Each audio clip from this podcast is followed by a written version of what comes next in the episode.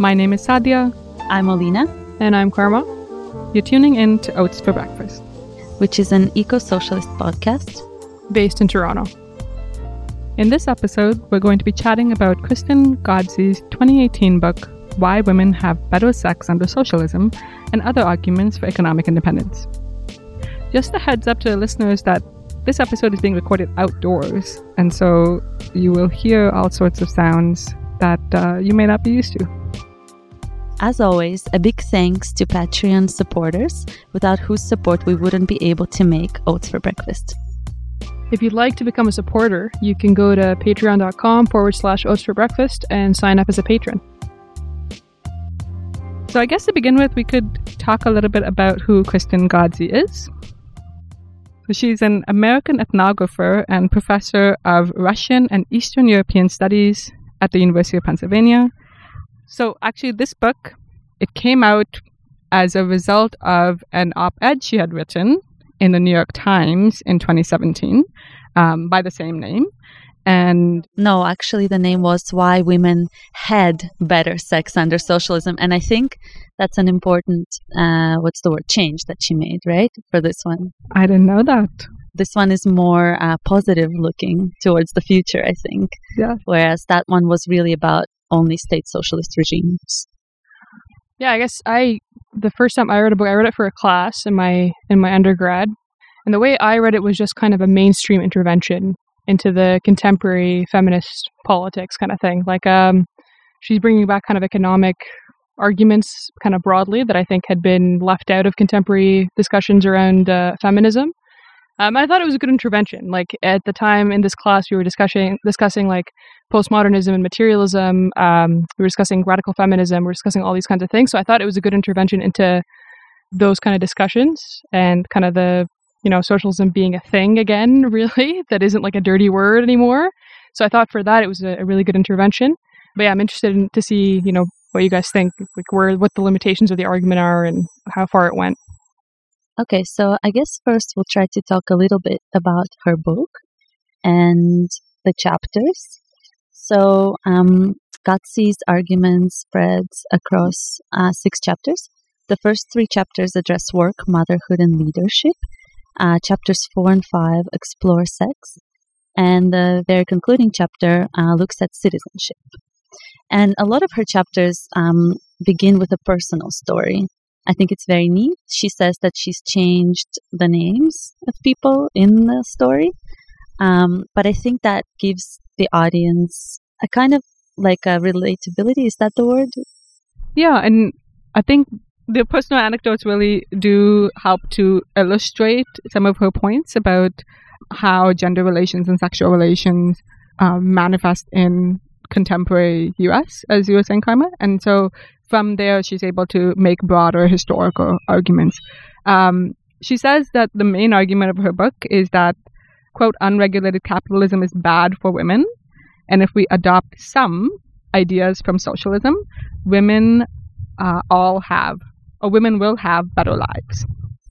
So, this book, it seems to us, I think to me especially in particular, sorry, um, this book is if anything, it's really not about Eastern Europe or the Soviet Union, but rather it's very much about the United States, the context in which it appears, in which it is published, which is the Trump election, and women's marches and protests on the streets that we all remember. Mm-hmm. And I think she's speaking to, and she does say this, she acknowledges this in the book in the introduction, I think, or the note to the American audience or the American uh, publication um, that she is really speaking to left leaning young people and especially young women.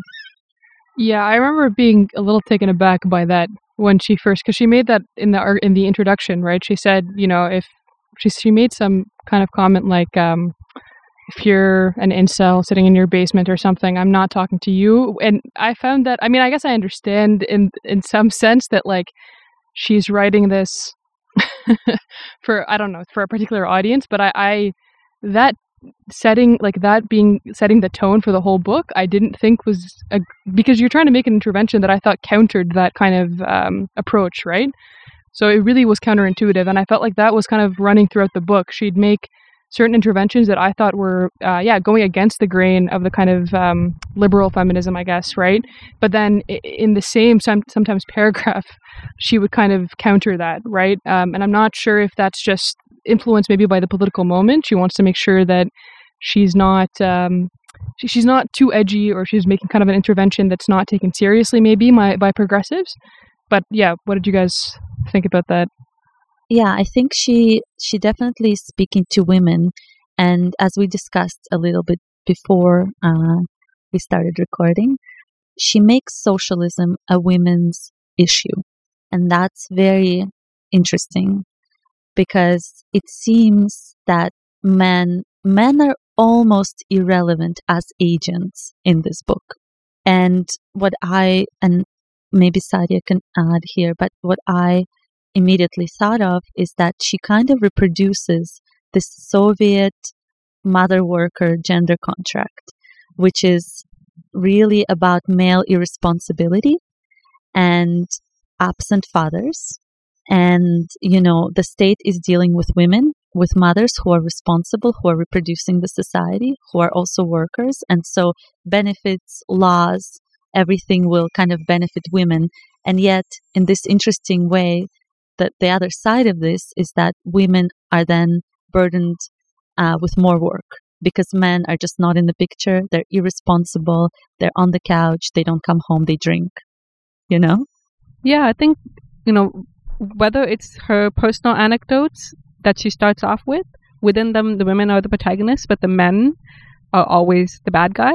So one of the anecdotes of you know a very uh, financially controlling husband, and the woman feeling kind of trapped um, because she stopped working outside of the house, or another case, a man who's like a ladies' man, and so he thought that his money would be sufficient to like attract women, and then he doesn't really quite have a, an epiphany about why that's wrong, or another man who was disappointed that his coworker decided to like leave work to take care of children. So the men in the anecdotes are all sort of, you know, what we would think of like as contemporary sexist men. So we don't really get a, a spectrum of men that way. And even in her anecdotes historically, like wherever there are progressive moves, whether in the US or like back in the Soviet bloc, the men were always against them. Um, they pushed back, they were resistant, uh, they got in the way, and it just seems to paint a picture of like, well, yeah, you know, we don't need to talk to like right wing men, like they're already like lost causes, so we just need our own like camp to build up socialism, um, which seems to both essentialize in terms of gender, but also seems like, well, is it inevitable that like all these men, th- that's just sort of what will happen, and men will be like this? Yeah, and it's like I mean, especially because she seems to be making a material argument, right? That if these, like, she's saying, if the material conditions change in these particular ways, right, then you can have a more egalitarian relationship between men and women. Like she's mentioned that multiple times in the books to say that relationship between men and women generally would be better, uh, more egalitarian, less kind of transactional. And so it'll be a more kind of genuine, authentic relationship between people more generally. Um, so she makes those arguments, but then she also seems to kind of, I don't know, like, um, not just in that particular statement where she says, like, uh, that this is a book for particular people, but like you're saying in the anecdotes, right? And in some of her reiterations that, um, you know, she'll make an argument and then she'll almost like not downplay it or underplay it, but um, eh, make a, another argument that uh, that I think just theoretically might contradict it, and she doesn't really explore those contradictions, right? Should we talk more about the contradictions, or should we talk a little bit more about like the um, the good things, you know, in the book first, and then because we have many yeah many points, right? Um, so can I read this one quote that really stood out to me? And I thought, you know, wow, like this really describes what my grandmother thinks about this. Please, yeah. And so, okay, so here's a quote. Um, and and you know, Ghodsee says this is a it's, it's a joke told in many East European languages. Okay, so I quote: In the middle of the night, a woman screams and jumps out of bed. eyes filled with terror. Her startled husband watches her rush into the ba- bathroom and open the medicine cabinet. She then dashes to the kitchen and inspects the inside of the refrigerator. Finally, she, she flings open a window and gazes out onto the street. She takes a deep breath and returns to bed. What's wrong with you? her husband says. What happened? I had a terrible nightmare, she says. I dreamed that we had the medicine we needed, that our refrigerator was full of food, and that the streets outside were safe and clean. How's that a nightmare? The woman shakes her head and shudders. I thought the communists were back in power. I thought this was amazing because there's a certain binary that Ghodsee is speaking to and also reproduces at the same time, which is do you choose political rights and democracy associated with the political citizenship, or do you choose comfort, food on the table, stable work, social provisions, childcare, maternity leave, um, healthcare, and vacations? Which one? And I think this follows us throughout, hunts us, I guess, and her throughout the book. This sort of division between the political and the economic. Yeah, I think one um, sort of phrase that she repeats every few pages um, is that, for one, quote, you don't have to have an authoritarian regime to implement policies that ease the conflict between fertility and employment. Or she'll say, we shouldn't have to live under authoritarian regimes to have loving relations based more on mutual affection than on material exchange.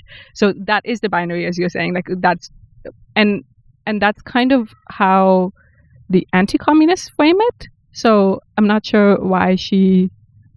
I mean, she. I guess she's saying that you don't have to have that binary, but the fact that she need she feels the need to repeatedly articulate it almost um, reinforces that yeah like to have socialist policies or to have socialism um, that it comes with authoritarianism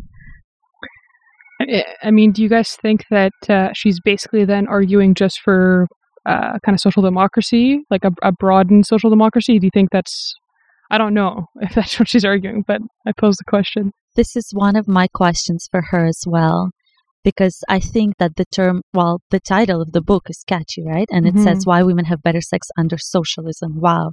Um, mm-hmm. and of course, socialism as a term, an idea, concept, like imaginary alternative to capitalism is used very broadly and it's slippery. Mm-hmm. It's kind of everything, it's an umbrella term.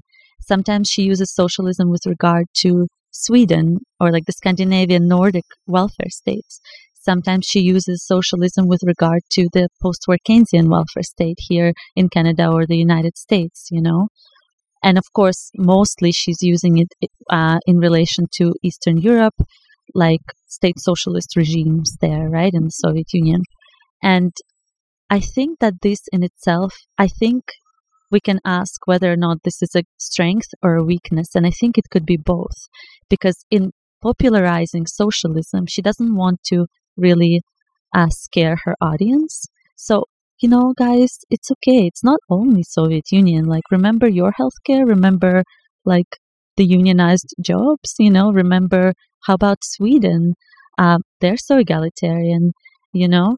Um, it doesn't have to look that, it doesn't have to associate with Stalin, you know? And she even mentions this in her book, right? That, oh, I'm going to be associated with Stalin immediately and Stalinism, right? And she doesn't want to be. So she really tries hard Mm-hmm. to push this general idea. And yet she's not focusing on on the Scandinavian countries. She's not focusing on the US as an example, right? Like in terms of the alternative.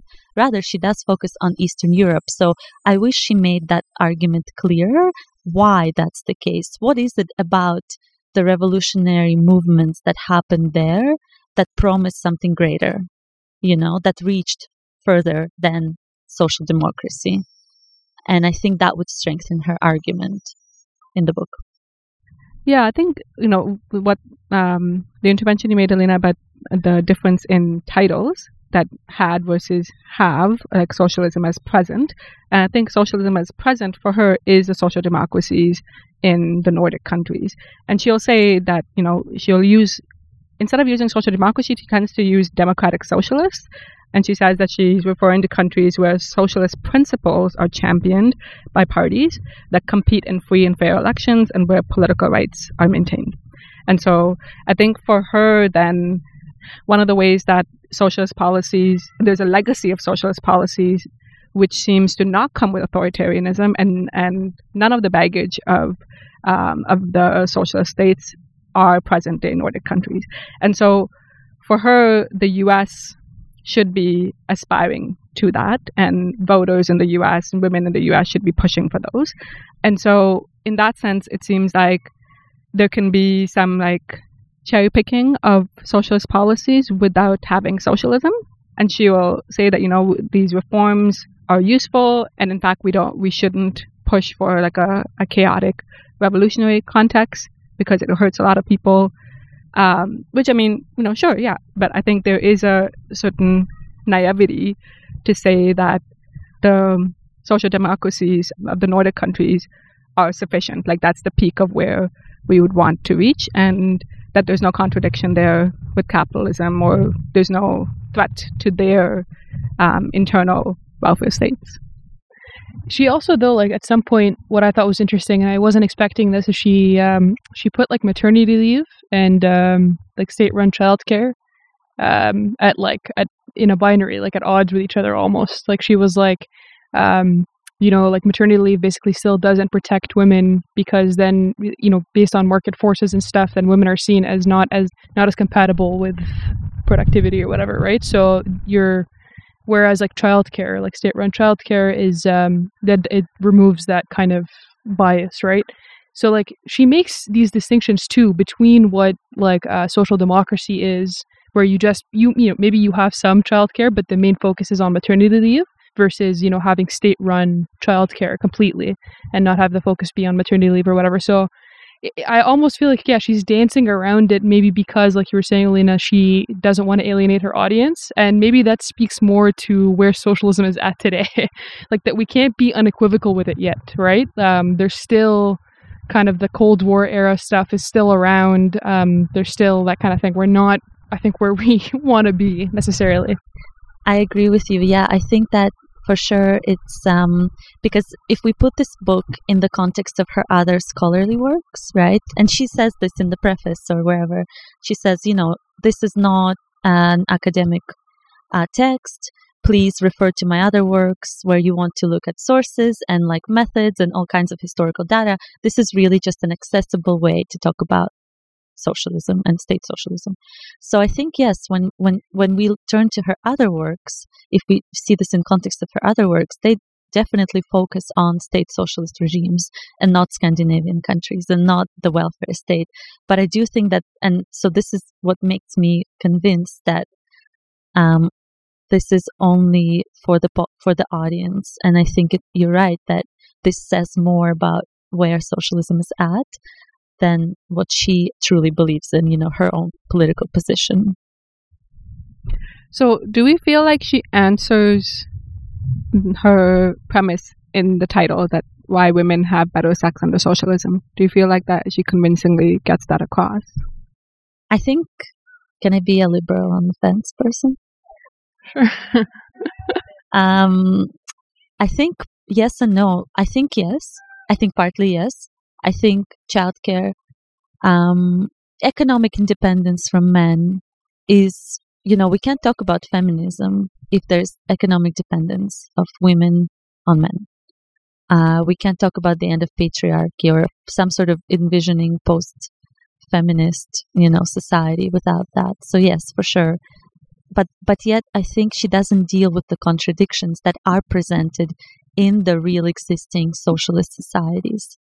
And those contradictions have to do with the question of how women's emancipation also had to do with, say, peasant versus working women, or women in Russia versus women in Uzbekistan, or within Russia, or uh, queer women, lesbian women.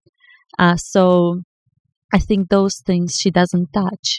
And of course, that makes a big difference in the way in which we understand that era and the way in which we understand contradictions. Did the state socialist promise really fulfill itself? And of course, in that sense, it didn't, or partly didn't. Mm. Actually, I want to say something else. I think that I wasn't, I don't think that I agree with what I just said.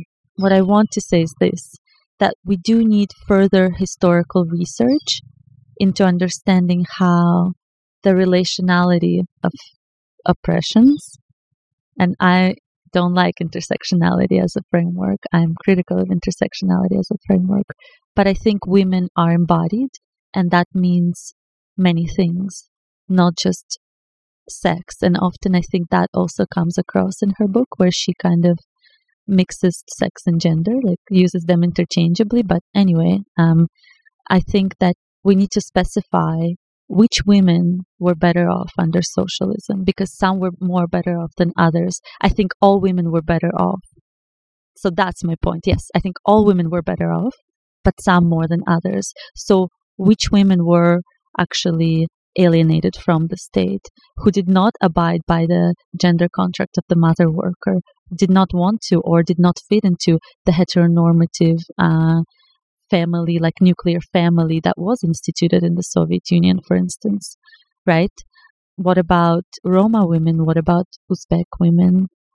How are their lives different? How did collectivization restructure peasant women's understanding of their world and also the way in which they related to the state and reproduction of society? So I think those things are very important that she doesn't address. Should she, must she address those in order to make this claim? And that's my question, I guess, to myself as well. Or maybe she doesn't need to and her claim still stands, right? I think they were better off, but not all and not in the same way. To your question, Alina, I, I wonder if Ghodsee would respond by, you know, saying what you said, what you said that um, I guess there there was unevenness in how uh, state socialism was experienced by different groups of women within the Eastern Bloc and, and the Soviet Union, but that overall there was a the wave had lifted all the boats, as they say. Mm-hmm. I mean, I guess this is an ethno- ethnographic question whether um, the Roma and Uzbek women have been better off since the fall of socialism. I think they w- they aren't. I think that's a universal answer. Right. Any like all statistics would point to that everywhere across the Soviet Union, across, I think, Eastern Bloc countries as well. No. And not that that's a sufficient reason to be like, okay, well, it was not as bad as it is now, and therefore, you know, we can wholeheartedly accept what it was before. In fact, there was a another quote that she uses to say that this is really common in the Eastern Bloc that people will say that all the things that the communists told us about communism were lies, but everything they said about capitalism was true. Yeah, to answer the question, like regarding, I think it, the the kind of American or North American context, though, I think it made it did make that intervention well, especially because I don't know if we want to like get into this, uh, but this is something I think about a lot. Just kind of what it means to be sexually liberated as a as a woman, right? There seems to be specific ideas of what that means in today's context, and I thought it was a good intervention to say something like to to make the point that you know it's not like we're not conservatives, right? It's not like sexuality is in and of itself. We want we want to be sexually liberated, but you know, like the idea that relationships or like that sex. There's a particular study she um, I I need to I should have wrote it down, but it's a study that conservatives put out, right? Talking about how basically like I think the pre- like the the the premise was that uh, women's sex was like somewhat trans- like there's an economy of that and it's transactional essentially um, that like women pay for being instability. The sexual economic theory. Yes, that's what it is. Sexual economic theory. Yeah, thank you. um, right, and and um, she's saying that it's. Of course, she disagrees with that. That's uh, a fine thing to just accept, but she's saying that it's it's true. Like this is in today's society, and in a lot of ways, this is true, and that we should find actively a way to combat this. Um, so yeah, I thought that particular intervention was really good when we when it comes to, to talking about sex specifically because yeah having it be a transactional thing or having it just it's it's bad for everyone all around right it kind of um like kind of dehumanizes uh, everyone but women in particular right Yeah, it's it's definitely about the um, it's about the commodification of sex, Yeah. and I think we should explain what is sexual. Uh, no, what is it called? Economic theory. Sexual economic theory.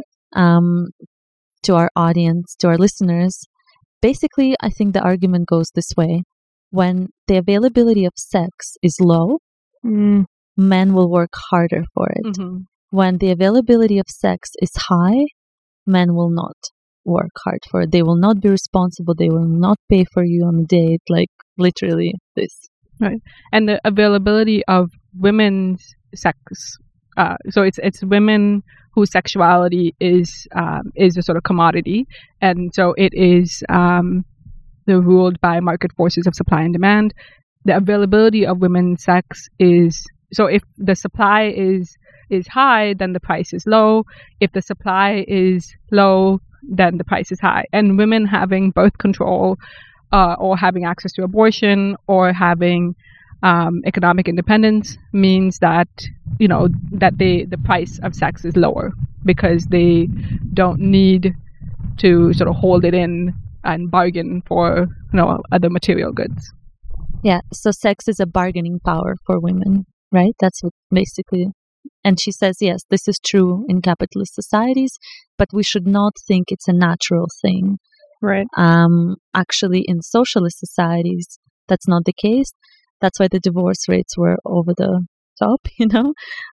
Women left men because they just weren't interested anymore and they could do that. Right. So she gives a she quotes a historian of sexuality, Dagmar Herzog, um, who had uh, shared conversations with several East German men, and East Germany was under socialist rule. Um, and so she shared conversations about East uh, German men in their late 40s in 2006. And they told her that, quote, it was really annoying that East German women had so much sexual self confidence and economic independence. Money was useless, they complained.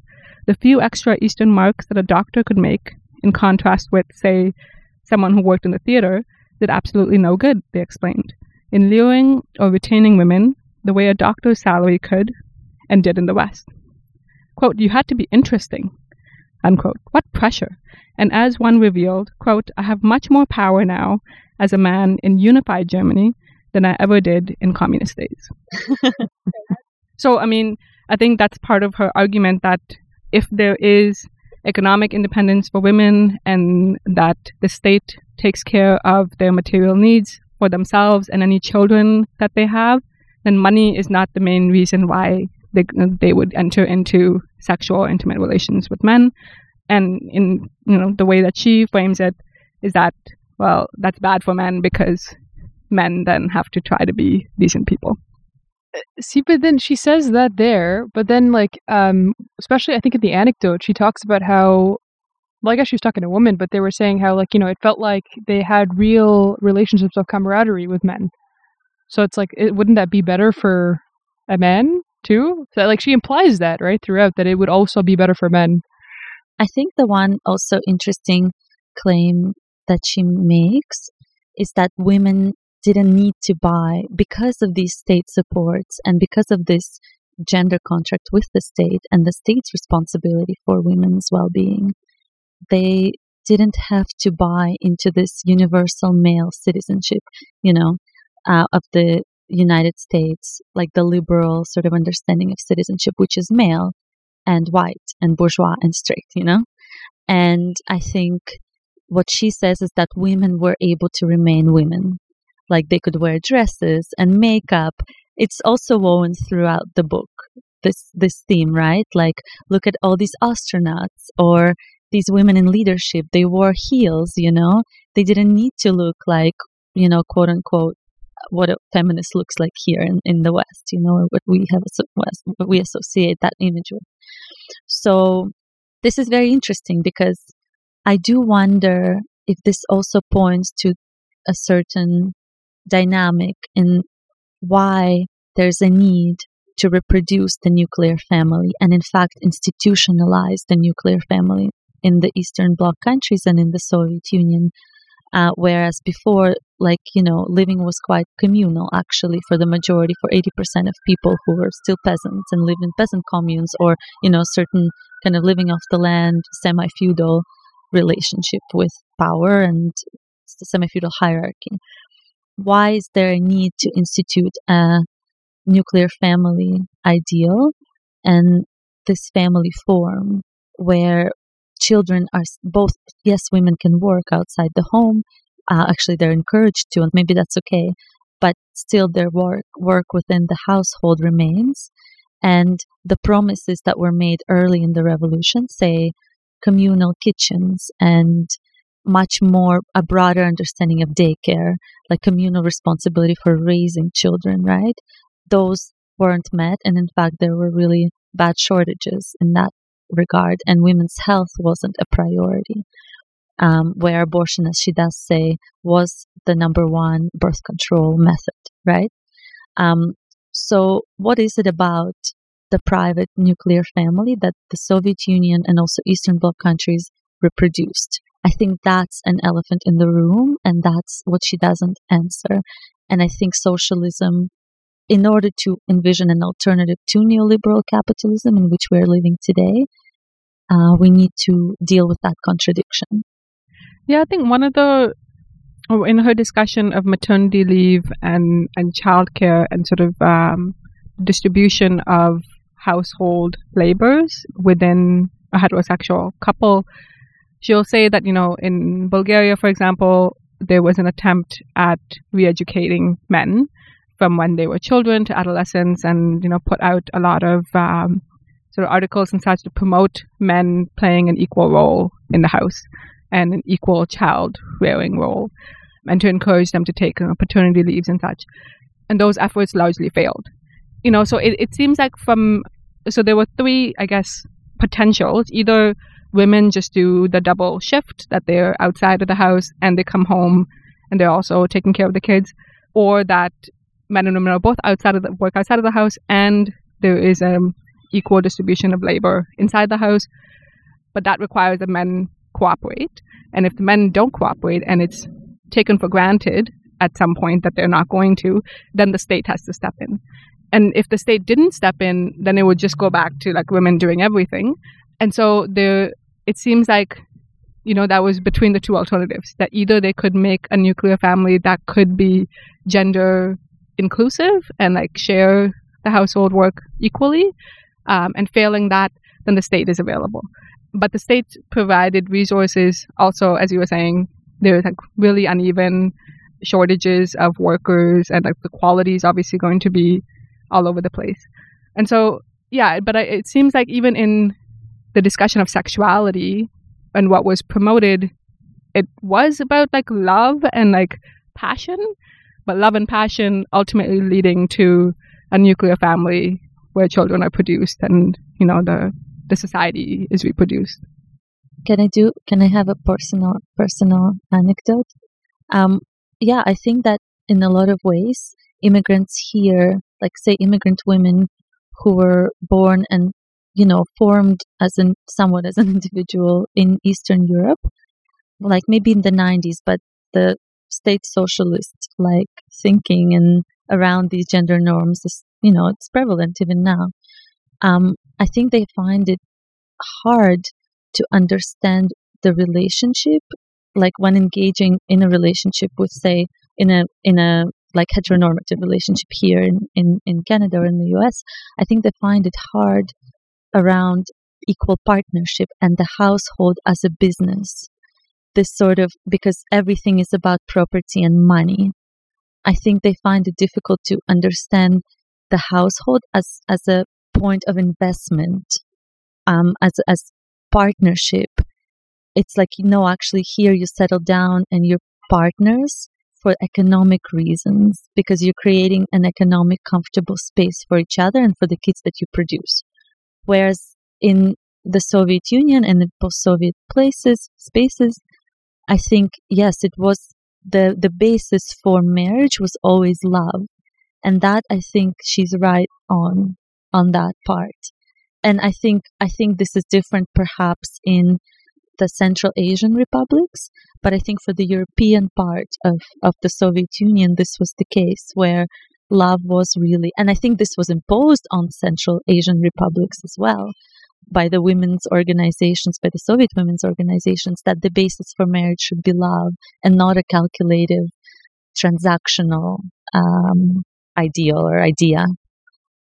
Yeah, something that I find kind of interesting is that under kind of neoliberalism, atomization, individualization, that kind of thing, right? Like, it does mean that women have at least the expectation to have less responsibility, even if it's not always materially true, right? But there is this idea that you don't necessarily ha- like it's not at least popular culture, right, for women to be doing the majority of the housework, even if that ends up happening in a lot of cases, right? Uh, and I'm sure it does. But the idea is just that you, I think we've seen. I don't know if this is completely true. Like I don't have a stat on it or anything, but it seems like maybe now more than ever, I think there's more, especially in North America and in the West, women that don't necessarily play that role, and yet it's like, you know, things are really miserable for everyone. well, I think this is why it's interesting when she says, like, you know, men actually had to be interesting to women. Maybe they had to have a sense of humor or something. Mm-hmm. Um, when I tell like white friends here in Canada, oh, like we have divorces on all sides of my family. Like all my grandmothers said, like two, maybe some one for sure, and if not two divorces, you know. And they're like, what? But marriage isn't about that. Marriage is about sticking it through hardship and you know love goes away anyway. So but there it's like no love goes away goodbye. I'm leaving because i have my own apartment. I have like i don't need you you know? It's so it's it's very interesting because i think it says something about a certain economic underpinning of this exchange uh re- that the relationship the ma- marriage is about exchange. And it's about um, consolidating a certain comfortable economically financially viable place no, I like I do agree with that, right? Um, obviously, I don't think anyone should feel stuck um, in a relationship for economic reasons, or should even be in one for economic reasons, or in a kind of transactional way. But it's just interesting to me that I feel like under like it, I don't know if this is completely true, but it feels like under neoliberalism, the even the idea of the family is also being completely kind of threatened, right? Yeah. So then it's like it's just an interesting thing, right? That like under something that is definitely not socialism, we are seeing more of um, i'm sure yes like it's true that i'm sure that a lot of people are stuck together for economic reasons but also what's encouraged and what's kind of allowed for in kind of this individualistic way is that yeah you don't need to like you know look out for your family or you don't need to kind of make compromises or whatever you know you should look out for just yourself. And i don't think those things necessarily contradict they're different conditions right? But i just think it's it's an interesting thing like if if this if we're going to take this argument for women's liberation right I guess it just I wonder how it could come off to certain people who maybe don't feel like they have those pressures under like neoliberalism. Mm, like I don't need to be actually dependent on a man. I'm dependent on myself. Yeah, like I just need to find a corporate job or something yeah. like that. That would be your ticket to freedom. Right. Well, I mean, one of the studies that she cites that's quite interesting is that um, there's a couple of sociologists who look at different um, cohorts of Eastern European women born like right at the beginning of the Soviet Union, towards the end of the Soviet Union, and afterwards. And the ones who were born and raised post Stalin, they will say that love and passion and friendship were like the key sort of ways that they describe intimacy and sex. And the love one I understood, but the friendship one was kind of you know interesting. And I think Karma, you were pointing to that that there was a certain kind of camaraderie that you, that sexual relations don't only have to happen in the context of a romantic relationship, but that there would be mutual respect and a certain kind of intimacy nonetheless. Um, but what was interesting was that at the fall of the Soviet Union, um, so in the 90s and 2000s, the sort of main frameworks um, that dominate those societies for, for sex and sexuality are hedonism, or as these um, researchers describe them, hedonism and instrumentalism. That there is this on the one hand that like well you know i want to pursue my own maximum sexual pleasure and however that happens in the context of whatever relations like you know that's fine. And that's what i'm aiming for. Um, and then the instrumentalism is like yeah we you know what you guys are saying that we need to figure out do something to either secure economic resources status or just like check off some boxes um, that are socially acceptable so that love no longer plays a role there, or not, uh, and maybe is considered to be like an over, like a romanticized ideal that really can't be pursued anymore. Yeah, that study really stood out to me as well because she also connects it to the new sort of post-Soviet, post-80s um, sex trade. Mhm. So for the first time, borders are opened, and the first resource that we send is sex workers or prostitutes, right? Uh, it's a funny thing. So he- hedonism for whom too, you know?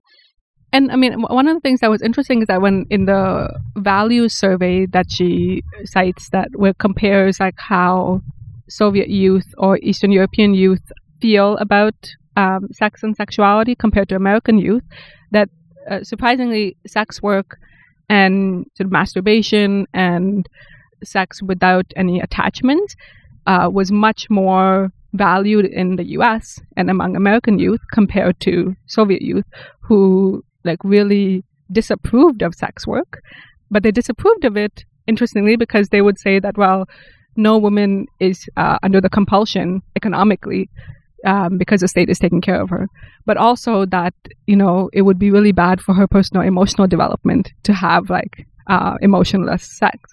And similarly, you know, they would say that masturbation or like having sex without any attachments is, you know, bourgeois kind of uh, uh, you know, self indulgence, whereas like sex should be a matter of like love and um, and passion, which she says is a is a is a somewhat conservative way of looking at sex. but it's relational also, right? So whether or not it has to look like nuclear family, whether or not it has to be heteronormative, right?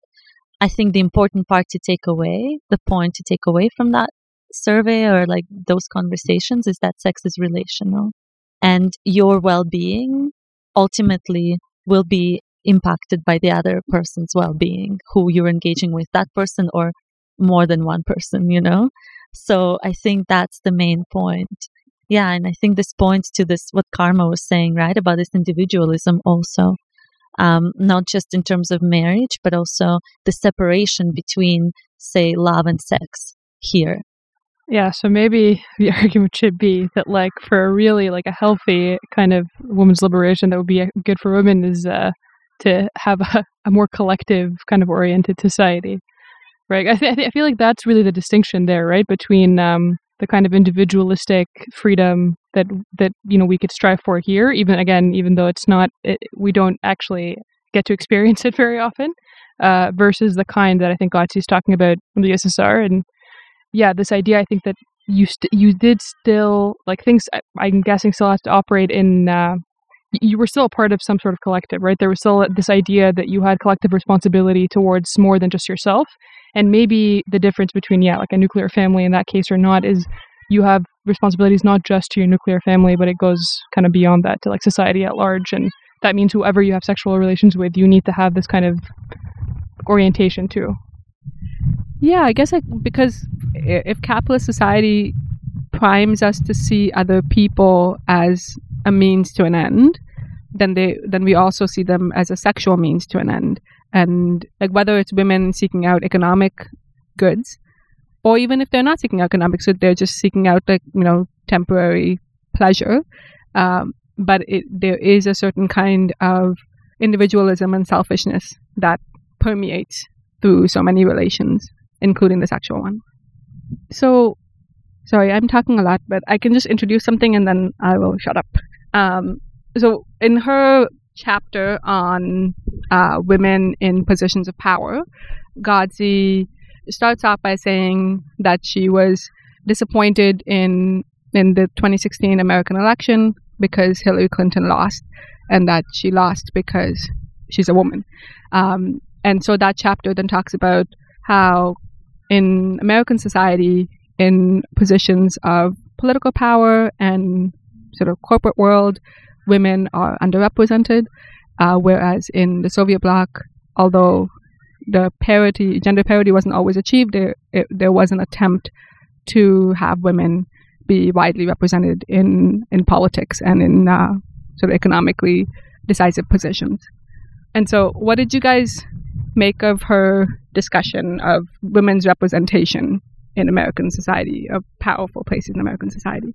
I mean, she did, I think, again, one of this kind of like on the fence thing, right? She was like, you know, representation is important, but for representation to be meaningful and reproduced all the time, like for for it to be something that we constantly see, then uh, women need to be empowered in a more kind of fundamental way, which means that the the conditions that lead to uh, women's subjugation need to be done away with, right? So I feel like that's kind of generally what she makes the argument for, which is fair enough. But I don't feel like I don't.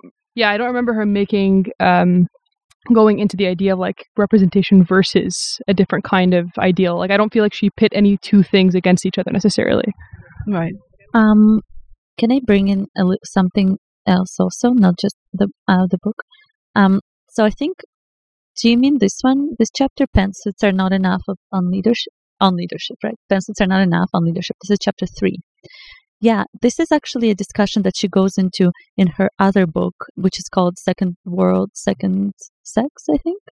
It's on the Decade on Women, the UN Decade on Women, and Eastern European women's organizations.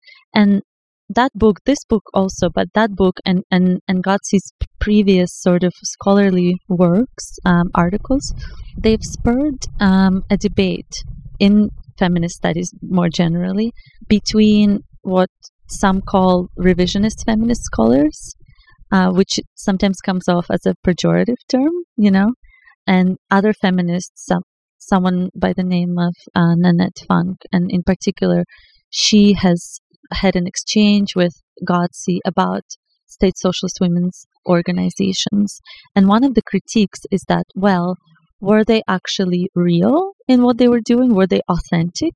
Where was the authenticity of in that representation, in what they took to the UN or what they took to the ILO, um, International Labour Organization, or what they pushed in post-colonial societies?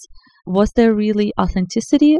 Did those organizations have any agency, or were they totally just at the behest of the party and party line and whatever was ideologically uh, suitable to make the Soviet Union and the Eastern Bloc countries seem legitimate ideologically, right? And I think the critiques of that argument, of course, is on authenticity in particular, and you know that it's basically a myth. What is is there authenticity here in terms of like women's organizations? Is there a clear separation between them and the state? Are, aren't they also engaging with the state in a way where they're navigating certain power relations, you know? And this assumption that Soviet women or Eastern Bloc women weren't agreeing with the party line, that they didn't agree that gender equality in the way that it was, you know, pushed, that they were basically forced by the totalitarian state to abide. And if they weren't, they would be able to, you know, go against whatever the party line was or actually the other the other option is that they were they just had didn't have any consciousness you know it was false consciousness. And i think of course those debates are non-debates right? Because we we know that agency is a tricky thing and that there's always a relationship between agency and structure. And that would be you know a basic sort of historical materialist tenant so actually alina um, what your discussion made me think of was Ghodsee's discussion of uh, Alexandra Kollontai, who was the People's Commissar for Social Welfare and helped to found uh, the Soviet Women's Organization, the Zenot. Zhenotdel. Zenotdel. Yeah. Um, and she seems to be a really interesting woman uh, in a leadership position in, of that era. And so, an American journalist, Louise Bryant, had observed Kollontai dealing with Bolshevik men, and this journalist reported in 1923, quote, Madame Kollontai's political judgment, even from the standpoint of an orthodox communist, is often very bad. She has unlimited courage, and on several occasions has openly opposed Lenin. As for Lenin, he has crushed her with his usual unruffled frankness. Yet, in spite of her fiery enthusiasm, she understands quote unquote party discipline and takes defeat like a good soldier. If she had left the revolution four months after it began, she could have rested forever on her laurels. She seized those rosy first moments of elation just after the masses had captured the state to incorporate into the Constitution laws for women which are far reaching and unprecedented.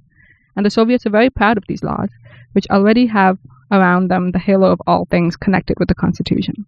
Um, so Ghodsee says that when Kollontai's the proposals eventually became too much uh, too much for the Soviet leaders to deal with, she would eventually be sent as the Soviet ambassador ambassador to Norway to sort of get her out of there, get her away. I think, yeah, I think Ghodsee. Well, the interesting fact is this: that Kollontai is one of the few who survived Stalin's purges. Hmm. So she was never touched. She was untouchable in that sense, in a good way. um, because I think, yeah, I, I really think it had to do with the need to keep gender equality or women's emancipation. They didn't use gender, but women's emancipation as as an ideal, as a living thing to point to. See, Hmm. we don't touch that. That that is sacred, and I think that's very important in the way in which the Soviet Union like developed post Stalin as well. Um, but I do think that Ghodsee can speak a bit more to what happened under Stalin, what happened in terms of these very radical, revolutionary ideas, right? What happens in the 30s and then later 40s during the war. I think addressing that would be very important for, for her readers. Hmm. And that explains, in, in, in some ways, it explains what went wrong, but also the need to deal with those contradictions that were produced by that society, which was dealing with industrialization and the need to arm itself against, in, you know, U.S. imperialism. I wonder also this this thought about okay, so this debate that I was going to talk about with Nanette Funk, and she calls them, you know, revisionist feminist scholars. So revisionist feminist scholars like Ghodsee, uh, Nanette Funk would argue overreach, right? Because of the neoliberal, uh, because of the ravages of neoliberal capitalism in Eastern Europe, in the Soviet, in the former Soviet Union, that kind of influences their rational thinking about the way in which they should assess state socialist regimes. I don't think that's a valid argument. Why shouldn't it influence? If the statistics, you know, not only statistics, but like people's ex- real daily experiences very much speak in favor of the fact that, you know, that like state socialism was better for women, and especially East German experiences, uh, women's experiences in East Germany after the reunification of Germany. And that's such a beautiful case in a sense because it's really comparative, you know? You can really tell immediately which departments closed down, uh, women went back home, you know, um, all kinds of things, right? Like lost jobs immediately. So, yeah, why isn't that a valid reason? Yeah, I mean, how can we evaluate any policies in a vacuum? Of course, they're going to be evaluated Yeah. relative to other geographical or historical periods. and if this is what democracy looks like, well, maybe we don't want that, you know? Like, this is actually really what's at the bottom of it. It's not valuable because people want to live, you know, Yeah. and eat. Yeah, and I mean, I think this book, um, one of the things that it really focuses on is the shaping of society from the level of the state, right? That it is capitalist states versus socialist states. And so she really doesn't touch on many like non-state actors or non-state sort of movements, which I think is, is a refreshing difference from so much of what we end up hearing whenever it's about marginalized groups in society. Civil society, Yeah. new social movements. Exactly. And so I think to, to foreground the state, both to show like the enormous amount of power that it has, that it's capable of having, for one thing, to to impact something as intimate as sexual relations, but also that like that that's not just something unique to like you know quote unquote authoritarian regimes that they try to get into your bedroom, but that what was happening in the Soviet Union, what the Soviet state decided to do ultimately like had a huge impact on how the US responded. And there's uh, you know a great a discussion of why in the in the 50s um, the Soviet space ventures, which uh, included women, freaked out the U.S. because they were like, "Holy shit!" They you know they have double the brain power because the other half of the population can be involved, and so the sort of national education programs um, and uh, the encouragement of women to go into you know science and technology. JFK cited national security concerns for why they need to put women into those fields. Um, and similarly, after the reunification of, of Germany, it was East German women's expectations that were formed by state socialist policies for having childcare, which then helped West um, German women to be able to be like, okay, yeah, maybe we should expect that as well. And so to foreground the state, I think, um, and to keep the conversation there is really is an important part of this book that I think is often missing in like mainstream left discussions. Yeah, I think that's very important. I also think just building on what you said, I like the fact that she makes it clear that state socialism and post-war Keynesian welfare states were relational. One did not exist without the other. And in fact, whatever you can say about state socialism, it was a check on capitalist regimes here, right, in the West. So, did you want your welfare state? You wanted the weekend? Well, thanks to state socialism, you know, it's mm-hmm. kind of like this. Um, so, and which was gone in the 90s everywhere. Uh, so I think that's very important. It's it's a different understanding of history, which is not we're, it, it's not separate, right? These developments aren't separate, and in fact, the Soviet Union and the United States were in this like symbiotic relationship with each other, right? Competing for the alternative. Which is also the reason why I don't think it's sufficient to just point to the Scandinavian countries because they don't represent that kind of pressure. They don't represent an alternative enough that it's threatening. And so to just say that, oh, let's just be inspired by them and we can just pick those policy options as if like that choice is available for you know in the US political landscape, the the Cold War context was like very different. Like it was a national security concern of whether we're going to, to concede certain things to certain populations in the U.S. And so I think like I think there is much to be developed in why simply just pointing to Scandinavian countries is not enough in this contemporary context to say that well you know they're good let's be like them and then we'll have the best of both worlds. Yeah, overall, um, I do think it's it's an indicative of again the times that the book was out at all. You know, it was I think it was out in 2018, and you know I think it is kind of indicative of of maybe where politics is at. Again, I think I did I do think it made some good interventions, especially in the kind of um, the binary that's always set up of like Marxism or intersectionality or whatever. I think it was a good intervention to those debates generally and made a cohesive argument generally that also like had anecdotes from a, a real life uh, historical moment, but also kind of pointed to to contemporary uh, things, right? Contemporary context. So, yeah, I thought it was a really good intervention. She meant it to be kind of a mainstream response. She didn't mean for it to be, like you were saying, an academic text. She said that herself, right? So, uh, for what it is, I think it's it's a pretty it's a pretty good book. I think, yeah, I think for me, it's what I really do like about it is that it is contending with the renewed calls to find an alternative to neoliberal capitalism, including carefully studying the, the state socialist past. And, and what I like about it is that it's a practical examination of the gender contract. Like, how does it look institutionally? Like, what can we do now? What is this policy knowledge that we need to get in order to implement? And how do we do that, right? So, experiments in socialism, we're looking for an alternative let's see what they've done and i really like this practical approach you know in, in her in her book. I think one thing that's necessary for that to happen is dealing with the contradictions that state socialism produced and the internal contradictions to that mode of production to that political economy you know and the gender contract.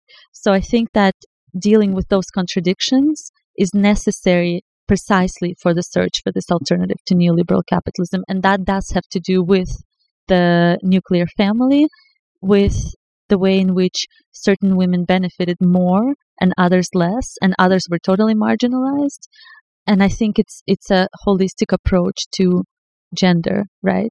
Yeah, I think you know, even though the title is quite cheeky and, and is trying to be provocative and um, and, and prioritizing women's sexual experience as a, a sort of metric of judging uh, an economic, socioeconomic system or political economic system, I think it ends up making a good case for why something like women's sexual experiences into in, in the intimacy of uh, you know their bedrooms, like that is so fully informed by everything that's happening in the society around them, and that those conditions are determined not just by sort of world historical events like the Russian Revolution and the Cold War and the sort of rivalry between nations. Um, but but that those things end up informing how women see themselves and and see their bodies and see their relationships to men and to the children that they you know bring out of their bodies.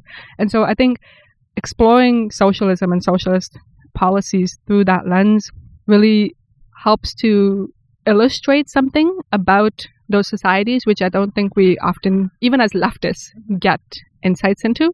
I think as leftists, we sort of just embrace, you know, uh, a sort of cold gray, um, like theoretical concrete building looking like concrete buildings. like it's okay, we can sacrifice prettiness because you know economic uh, security is important. But I think even for leftists, I think it's a, it's an and as leftist women, uh, it is a valuable text to uh, to open up our aspirations. And I think yeah, there there are certainly limits to it, and I do wish there was much more that we got about like the texture of life and even you know the texture of what those um, collective childcare or collective laundry or collective cafeterias were like. How did that impact women's like nine to five or existence? And so those sort of textures would, would be really useful. But I think this opens up an arena of research that is bringing it out of the strictly sort of academic realm into a sort of popular sphere. And hopefully, you know, it does open up the conversation a bit more and and challenge what leftists I think have maybe become a little bit complacent in of how sexuality and sexual freedom is a certain kind of you know as long as there's consent anything goes I think like we can expand on sexuality and love being much more meaningful and much more significant to our lives and the lives of like people around us. Uh, yeah, I I think one great achievement of this book is that she truly does make sexuality, women's sexuality, political, and in the not in a way that's you know only left for the bourgeoisie, only left for the liberal classes, only left for the feminists, you know, official feminists, big quotation marks around that, only left for you know gender studies departments. Um, but actually no she makes sexuality an everyday concern a popular concern and a right. Sexuality and fulfillment women's fulfillment she makes it truly political.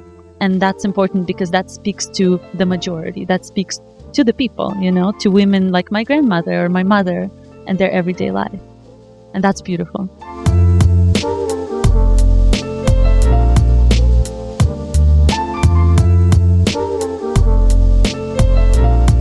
So thanks for tuning in to this episode of Oats for Breakfast. Make sure to subscribe if you haven't done so yet. If you're on iTunes, give us a rating and a review to help us reach more people. And if you'd like to support us in making more eco socialist content, you can go to patreon.com forward slash oats for breakfast and become a patron. Thanks again for tuning in. We'll see you again soon. Bye.